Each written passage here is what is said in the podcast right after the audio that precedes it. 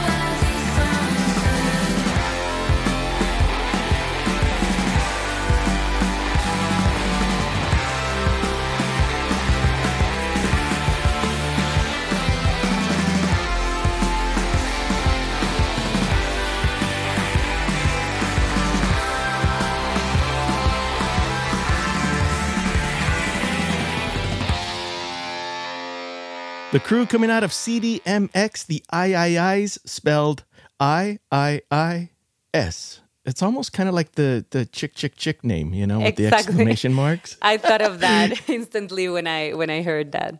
And this track featuring Aline Terrain, actually another collaboration, and she's part of Petite Amie as well. So it all hits uh, close to home. We can totally hear that vibe because we've been big fans of Petite Amie on KCRW as well as Little Jesus. So it's a very cool lineage that we're hearing. And uh, excited because there's so much great music. Moni, thank you so much for bringing in these selections. Thank you very much. I'm just excited to share all of these sounds. And if you like them, just listen to their whole albums, to the rest of their music, and you'll find really cool surprises there. Global Beat Mexico is an original production of KCRW. Share this episode with a friend.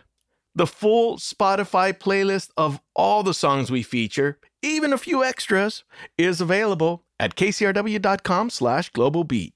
You can also listen on the free KCRW app, which is available for Apple and Android. Our querida Moni Saldaña on all the social platforms as Moni Saldaña. The Global Beat team includes our producer, Adam Burke, KCRW's program director of music and lit.